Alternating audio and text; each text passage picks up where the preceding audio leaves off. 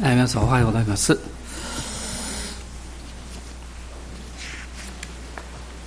昨日ですねあの、まあ、これからのメッセージの一つのテーマっていうか、えそれが導かれて、えー、まあ、苦闘しながらその準備を、え始めているんですけどもあの父なる神の心、まあ、そのシリーズでですねえー、多分78回ぐらいあのお話しすると思いますけど、まあ、途中で、えー、少しあの他のことが入るかも分かりませんがそういう思いがすごく今与えられています。で今日はですね、まあ、最初なんですけど「えー、父の悲しみ」という、まあ、そういうテーマであの御言葉を開きたいなと思っています。で創世紀の、3章の1節から10節です。まあ、ここはあのすごく有名なところなので、まあ、皆さんご存知だと思いますけど、えー、創世紀の3章の1節から10節、えー、まずご一緒にあの読みましょう。さて神である主が作られたあらゆる野の獣のうちで蛇が一番狡猾であった。蛇は女に言った。あなた方は園のどんな木からも食べてはならないと神は本当に言われたのですか？女は蛇に言った。私たちは園にある木の実を食べてよいのです。しかし園の中央にある木の実について神はあなた方はそれを食べてはならない。それに触れてもいけない。あなた方が死ぬといけないからだと仰せになりました。そこで蛇は女に言った。あなた方は決して死にません。あなた方がそれを食べたその時あなた方の目が開けあなた方が神のようになり善悪を知るようになることを神は知っているのです。そこで女が見るとその木はまことに食べるのによく目にふさわしく賢くするというその木はいかにも好ましかった。それで女はその実を取って食べ一緒にいた夫にも与えたので夫も食べた。このようにして二人の目は開かれそれで彼らは自分たちが裸であることを知った。そこで彼らはイチジクの葉をつづり合わせて自分たちの腰の覆いを作った。そよ風の吹く頃彼らは園を歩き回られる神である主の声を聞いた。それで人とその妻は神である主の御顔を避けて園の木の間に身を隠した。神である主は人に呼びかけ彼に仰せられた。あなたはどこにいるのか。彼は答えた。私は園であなたの声を聞きました。それで私は裸なので恐れて隠れました。まあ、この今読みました箇所というのは、えーまあ、人類のこう堕落ですね。それが、どういうふうに起こったのかということが、まあ、詳しく、まあ、書かれているわけです。でもこの内容をこう考えている時に私がふっと思ったのはですね、まあ、これは人間がどういうふうに罪を犯して堕落していったかということを記述しているんですけどその背後にはそれに対する天の父なる神様の心の痛みというものが実は大きくあったんではないかなということをまあ感じているんですね。でこの人間の堕落を導いていったその入り口になった、えー、それはですね、まあ、悪魔の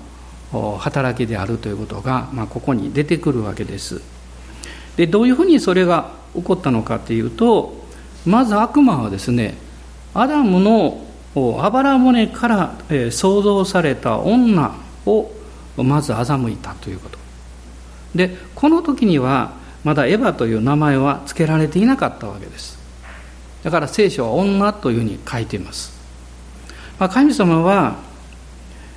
アダムとこのエヴァを作られた、まあ、後にエヴァという名前が与えられたんですけれどもでもある意味から見るとですね女は男にとっての神様からの大きな贈り物であったと。また賜物であったというふうにもこう言えると思うんですね。で悪魔はそれをよく知っていてですねアダムを誘惑しなかったんです。この女を誘惑したんですね。えそれは、え彼女の方が、えまあ、理由があります。一つはですね彼女は、えその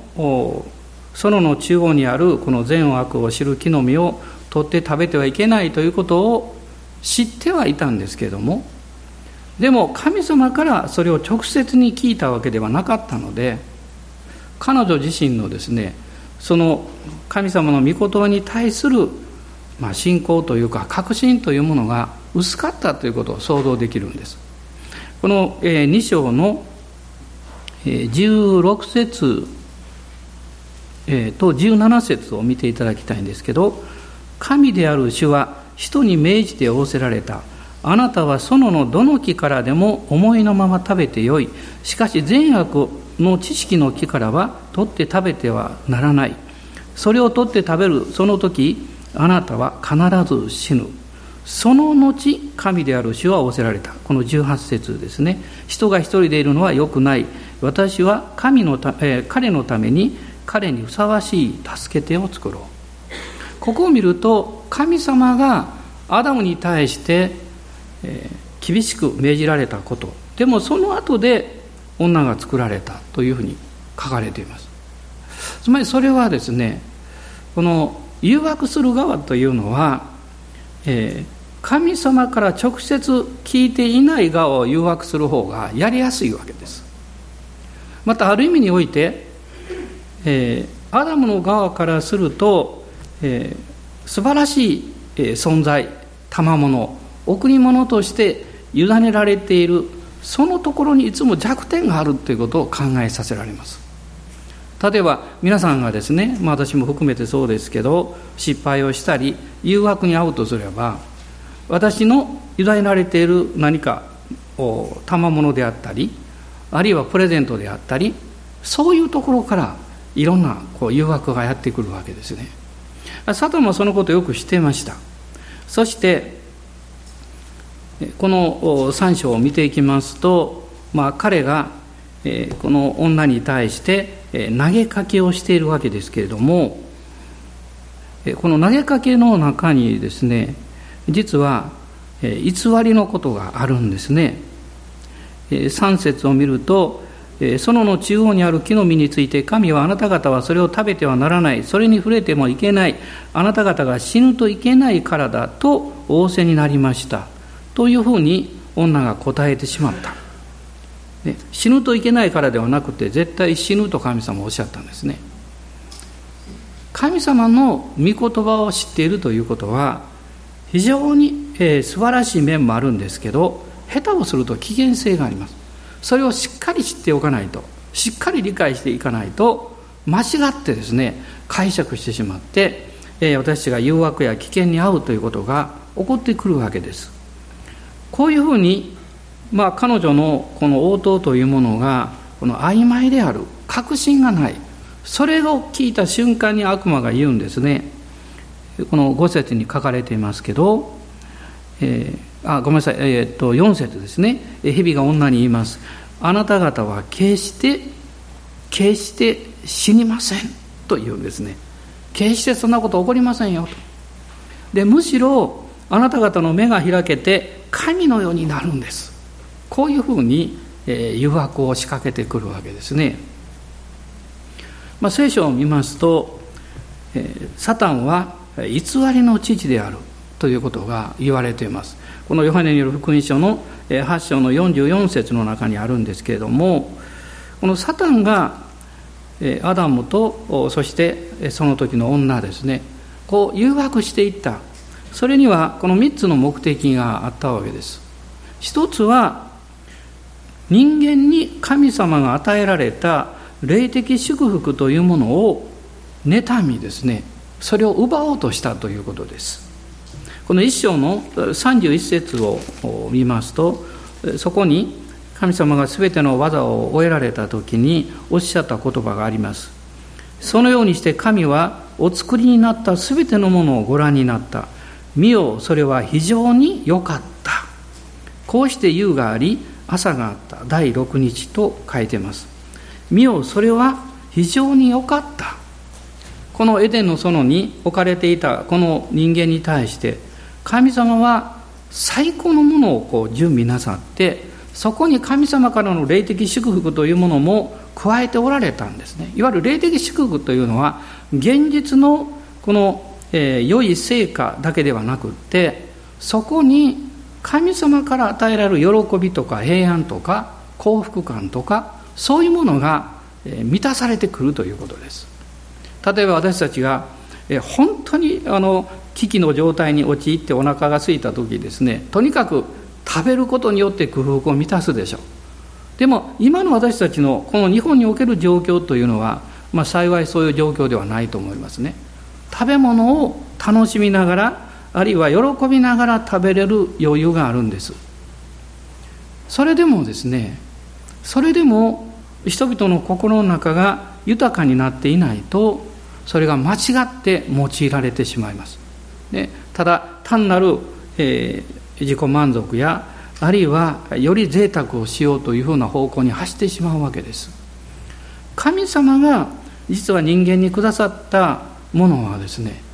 本当の幸せですね。そして神様から与えられる平和と平和と喜びによってその人生が導かれていくことなんです。悪魔はそれを妬んでるわけです。ですからこの聖書のヨハネによる福音書の10章の10節にありますけど悪魔は盗人である。何を盗むんでしょう？あなたの心から平安を奪っていきます。あなたの心から喜びを奪っていきます。あなたの言葉心の中からですね神様を愛する愛をこの奪っていこうとするわけです。偽りとか欺きとかそういう形で、まあ、彼が働いてくる。霊的祝福というものをこの奪ってしまうというその目的がありました。二つ目はですね神様が人にこの委任された委ねられた素晴らしい権威権威と権利というものがあったんですね、まあ、それが実は一章の28節に出てきます。一章の28節です。ご一緒に読んでください。神はまた彼らを祝福しこのように神は彼らに仰せられた。海を増えよ地を満たせ地を従えよ海の魚空の鳥地を這うすべての生き物を支配せよ。神様はこの人にこの地を支配する権威を与えられました。神は天と地を作られたんですけど人間に対してはこの地を支配する権威だけを与えられました。天を支配する権威は人間に与えられていません。それはどういう意味かっていうとですねこの地を正しく健全に治めることによって天の祝福を受けるためなんです。その天の祝福を神様から受けるためです。例えば、えあなたがこの自分の生活において神様の祝福を受けていくときにそこにあなた自身も健全な生き方をしようということがとても大事になります。ね、あの悪いことを自分の生活の中に分かっていながら受けて受け入れていたとしたらそこに天からの祝福はやってこないわけです。しかしあなたが健全なですね。もちろん完全ではありません。失敗もありますし間違ったことも起こるでしょうけどでも健康な人生を送っていきたい。というふうな願いを持って生きるとすればたとえそこに不完全なものやあるいは弱さがあったとしても神様の天からの祝福はいつでも揃われるようになってるんです。そのために神はですね天を支配する権威をアダムには与えられなかったんです。もしそうすれば間違って使うからです。私たちは神の領域まで侵害して自分でその霊的祝福を奪い取ってしまおうとしまおうとします。悪魔はこの地の権威を地を治める権威を持っている人を非常に妬んでました。自分がそれを手に入れようとしたわけです。例えばあのこういう質問があるんですね。神様がエヴァを誘惑した時に神はなぜ彼女にそれをしてはいけないということを教えなかったんですか？あるいはそのアダムにそれを取った実を食べさせようとした時に神はどうしてそれを止めなかったんですか？これは大きな問題だと思いますね。でも私は答えではありませんけれどもその助けになる理解を持っています。その一つはですねアダムは地を治める権威を持っていました。神はその権威のゆえにアダムに自由意志を与えて自分がそれを判断するように、えー、その力というものを委ねていました。例えばこういうことが言えるでしょう。あの宝刀息子のお父さんのような立派なお父さんがその弟にその財産の3分の1を委ねた時に3分の2を兄のとこ行きますからそれを間違って使うだろうということが分かっていてなぜそれを許されたんですか？というのと同じことなんです。神様は私たちの自由意志を侵害なさいません。私たちがある権威を委ねられたその領域を任せられた時にそれを健全に管理していくという力と責任というものを私たちに任せていらっしゃいます。クリスチャンでも時々誤解して言うんです。自分の何か問題が起こった時に神様の責任であるかのように言うことがあるんですね。例えば私がですね、えー、3日4日連続して、えー、何か寝坊して何かに遅れたとします。そして私こう言ったとします。いや神様が助けてくれなかったから遅れましたと言ったとしたらこれは神のせいでしょうか？そうじゃないと思いますね。私の責任だと思います、ね、あの有名な話を皆さんご存知でしょ？悪魔が悩んでいてどうしたの？って聞くとクリスチャンが何もかも自分のせいにするからだと言ったというんですね。そうじゃないですね。私たちが自分の不節制とかその自己管理が正しくなされないために失敗をしたり問題を起こすこともたくさんあります。でもそれは逆に言うと神はそれだけあなたを信頼していらっしゃってあなたにある権威を委ねられた時にそれをご自分から侵害することはなさらないということなんです。もう一つの考えられる理由はですね神様がエヴァに対して静かにそうじゃないよと言ったとしてあるいはアダムにそれは間違っているよと言ったとして彼らは聞こえなかったはずです。彼らはもう神様の声を聞くところから耳をそらしていたからです。そして自分たちがやりたいことに心がどんどんどんどん向かっていったので神が語られても彼らはそれを聞くことができなかったと思うんですね、まあ、サタンはそういうことをうまく利用しました。そしてこの2人をこう誘惑していってその地を治める権威というものを奪ってしまって逆にさまざまな呪いや戦いというものをまき散らしていくわけです。もう一つの理由が考えられるんです。それは人間が神に対して不従順になることによって人間の人生観や価値観を傷つけるだけではなくって人をお作りになった神様を悲しませようとしたということです。悪魔は神を恨んでいます。彼が天から落とされたからです。そして神様を悲しませる一番の方法は神が最も愛しておられる人をダメにすることだということを知っているわけです。これは今日も続いています。あなたが自分の人生を不幸にするということはあなた自身悲しむだけではなくってあなたを愛してあなたを作ってくださった神を悲しませることになるんです。もし誰かがですねあなたはどうして神様を愛して、えー、何というか、えー、正しい生活をしたいというそういう願いを持つんですかと言われたらですねおそらくこう言うでしょうね。私を愛してくださってる方を悲しませたくないから。ですから逆に私は誰にも愛されていないというふうに人が考えてしまうと自暴自棄になるんです。自分を大切にしなくなるんです。よろもう何か進んで自分を傷つけたりするんですね。まあ何年か前ですけれどもある、まあ、教会に私はよく行きました。そこに行った時に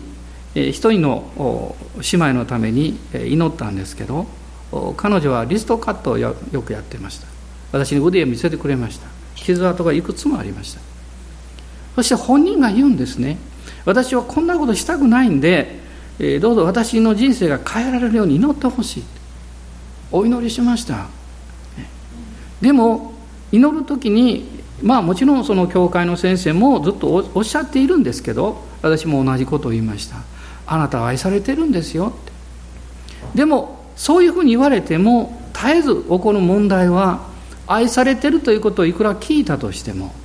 自分の心の中に何か壁とかフィルターがあってですねその言葉は私には通用しないというふうにその人の心の深いところに届かなかったとしたらその言葉はその人を変える力がないんです。皆さんご存知でしょう？あなたを変えるのは言葉なんです。私は環境が人を変えると言いますけどその環境から生まれてくる言葉がその人を変えます。状況が悪くなった時にあ悪い状況だな。でもなんとかなる。大丈夫だとあなたが言えばあなたは希望を持ちます。でも状況が悪くなった時にもうダメだって私は特別に愛されていないと言ったとしたらあなたはそのように自分を扱ってしまいます。私たちがですから自分をどういうふうに扱っているか自分をどのように大切にしているかということはあなたがどれほど深く愛されている人であるかということを知っているかどうかです。そのあなたや私を愛してくださっている神様の心をですね悪魔は傷つけたかったんですね。ですから人を誘惑しました、まあ、今日もこの欺きの霊の力というものは私たちの中にいろんな形で働いてきています。あの2つの大きなことを申し上げたいんですね。一つはコリント人への第2の手紙なんですけれどもコリント人への第2の手紙です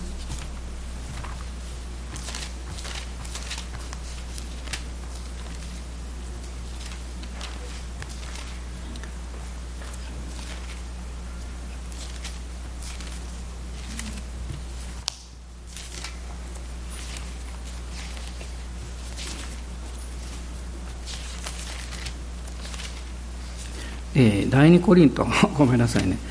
えー、第二コリントの、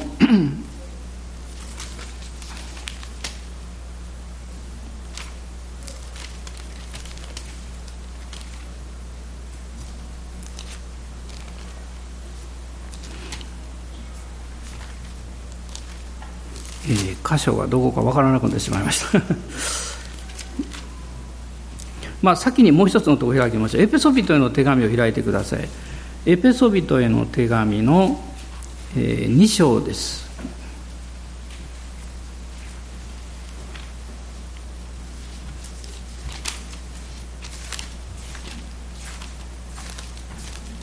2章の、1節と2節ですね、2章の1節と2節一緒に読んでください。あなた方は自分の罪過と罪との中に死んでいたものであってその頃はそれらの罪の中にあってこの世の流れに従い空中の権威を持つ支配者として今も不従順の子らの中に働いている霊に従って歩んでいました。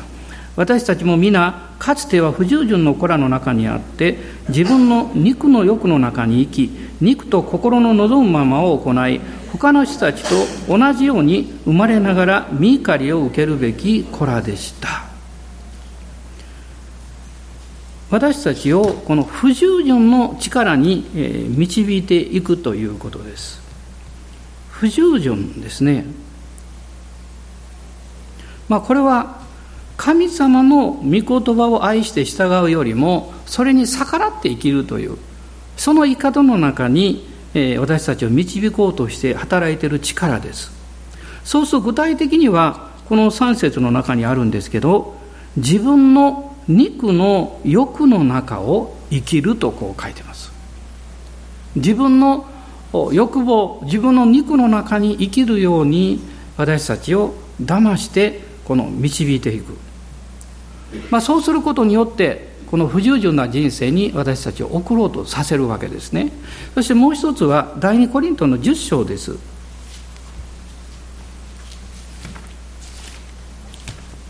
第二コリントの10章の4節から6節のところです。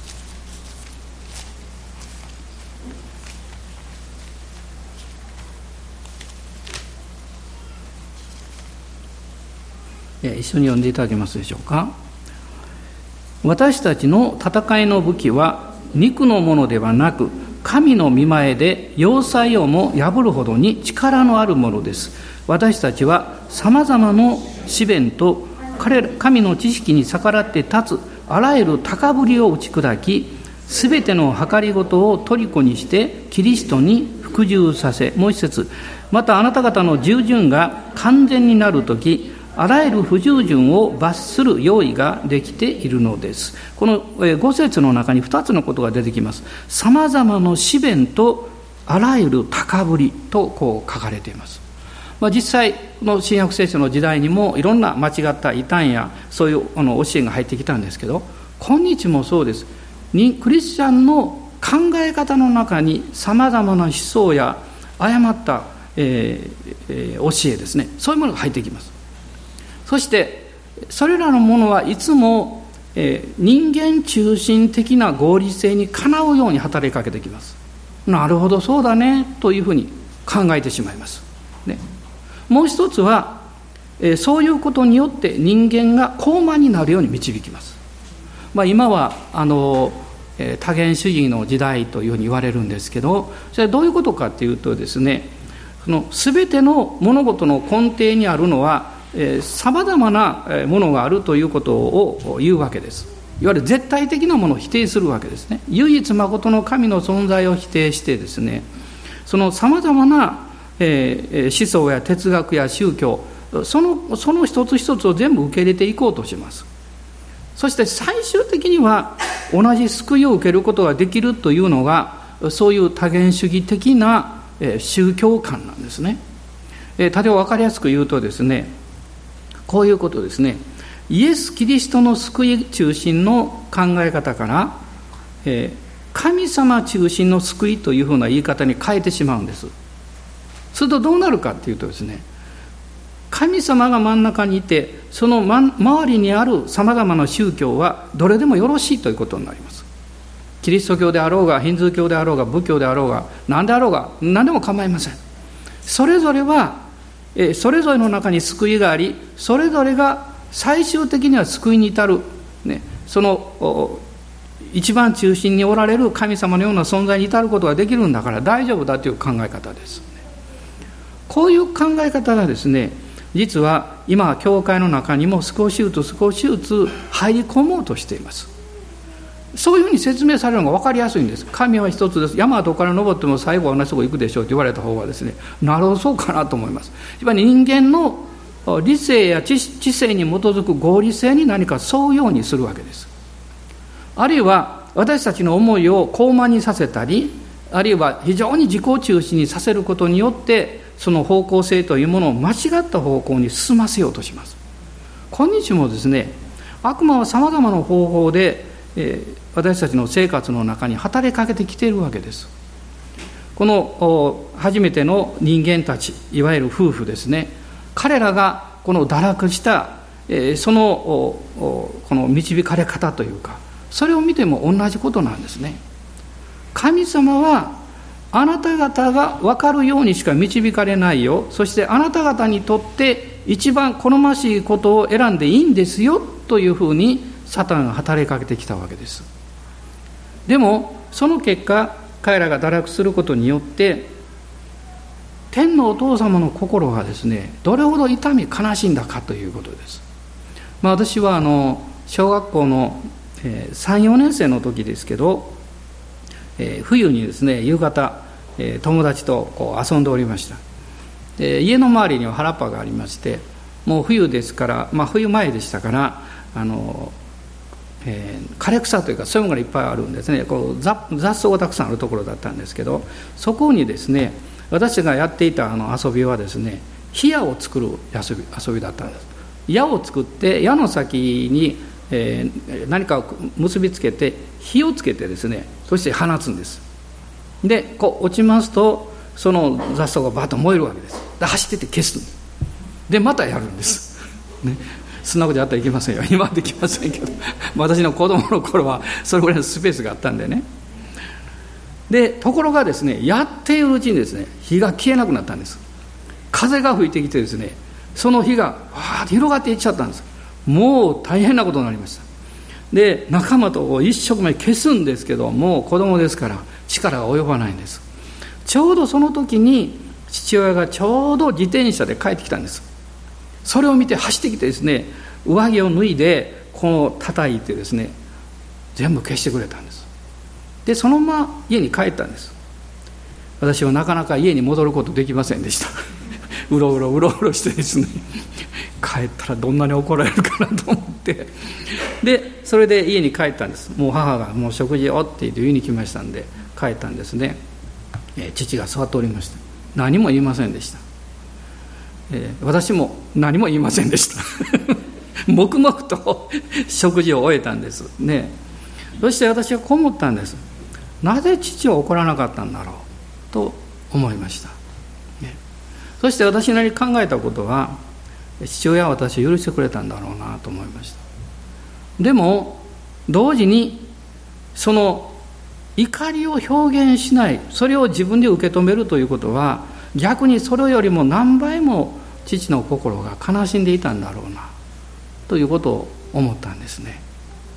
私たちが生活の中で不健全なことが起こったりあえて神様を愛するところから離れていくということはあなた自身の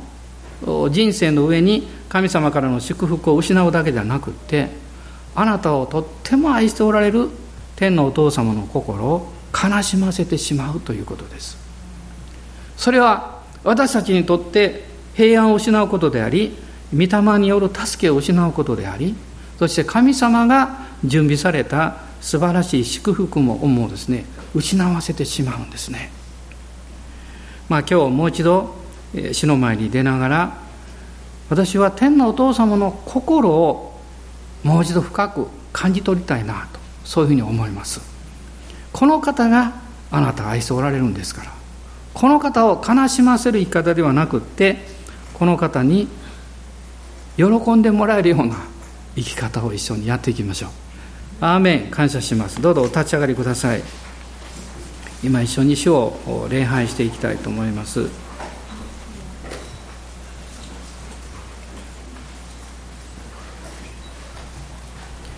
アダムが罪を犯してそして神様の愛から離れた時に彼は自分のアイデンティティを失ってしまいました。自分はどういう存在であったかということを見失ってしまいました。ですから神様に「あなたはどこにいるのか?」と言われた時に私は裸でそして恐れていましたので隠れましたと言いました。裸恐れ隠れる。それは本来の自分の在り方から離れてしまうことです。そしてそれだけではなくって同時に神の声を聞くことができていたのに悔い改めることをしませんでした。あなたはどこにいるのかと神様がアダムに語られた時彼はもう罪を犯した後だったんです。でも神の声はちゃんと聞こえていたんです。聞こえていたんですけどかたくなになってしまって従うことができませんでした。もし今日もですねサタンが働きかけてくるとすればあなたを騙すことによってあなたから人生の祝福を奪おうとする。それと同時にあなたに対して神様が語っておられることがあるのにそれに対して素直に従わせない不従順にしようということです。今日私たちは聖霊様の助けが必要です。そして主が私たちのために今日も取りなしてくださっている主が助けてくださると信じます。どうぞ勇気を出してイエス様の方に向き直っていきましょう。神様の御声を聞きそして受け止めて従っていく新たな決意を持っていきましょう。それはあなたの人生を大きく変えていきます。父の心を悲しませるものになりたくないと思います。アーメン感謝します。今しばらくお祈りしましょう。ハレルヤ感謝します。主よあなたの大いなる恵みと祝福をありがとうございます。敵はいつも妬んでいます。そしてそれを奪おうとします。そして私たちを悲しませるだけではなく神様の心を悲しませようと働きかけてきます。今日その働きかけに対してノーと言います。今日そのような働きに対してその光の中に欺きの力を明らかにして彼らの働きを追い出します。アーメン感謝します。アーメン感謝します。アーメン。心に迫る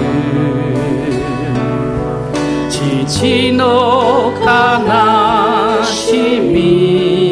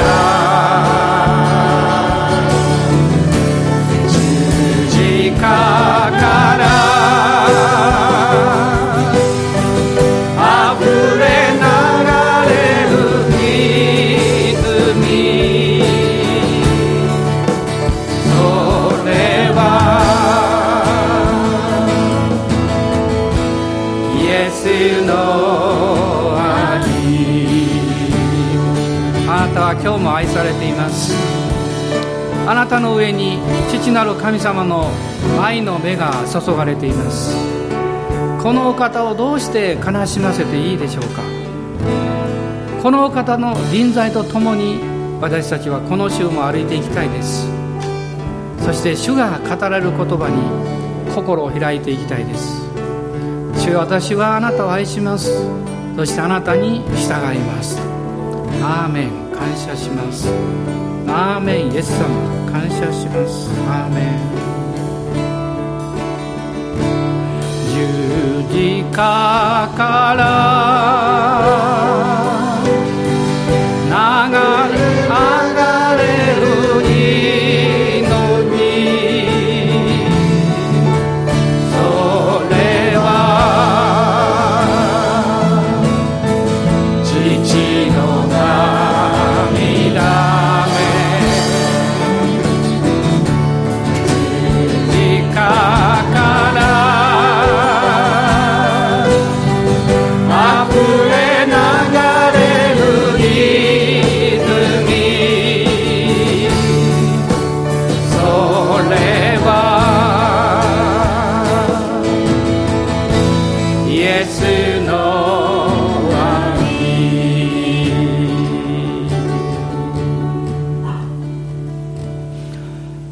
私たちの主イエス・キリストの恵み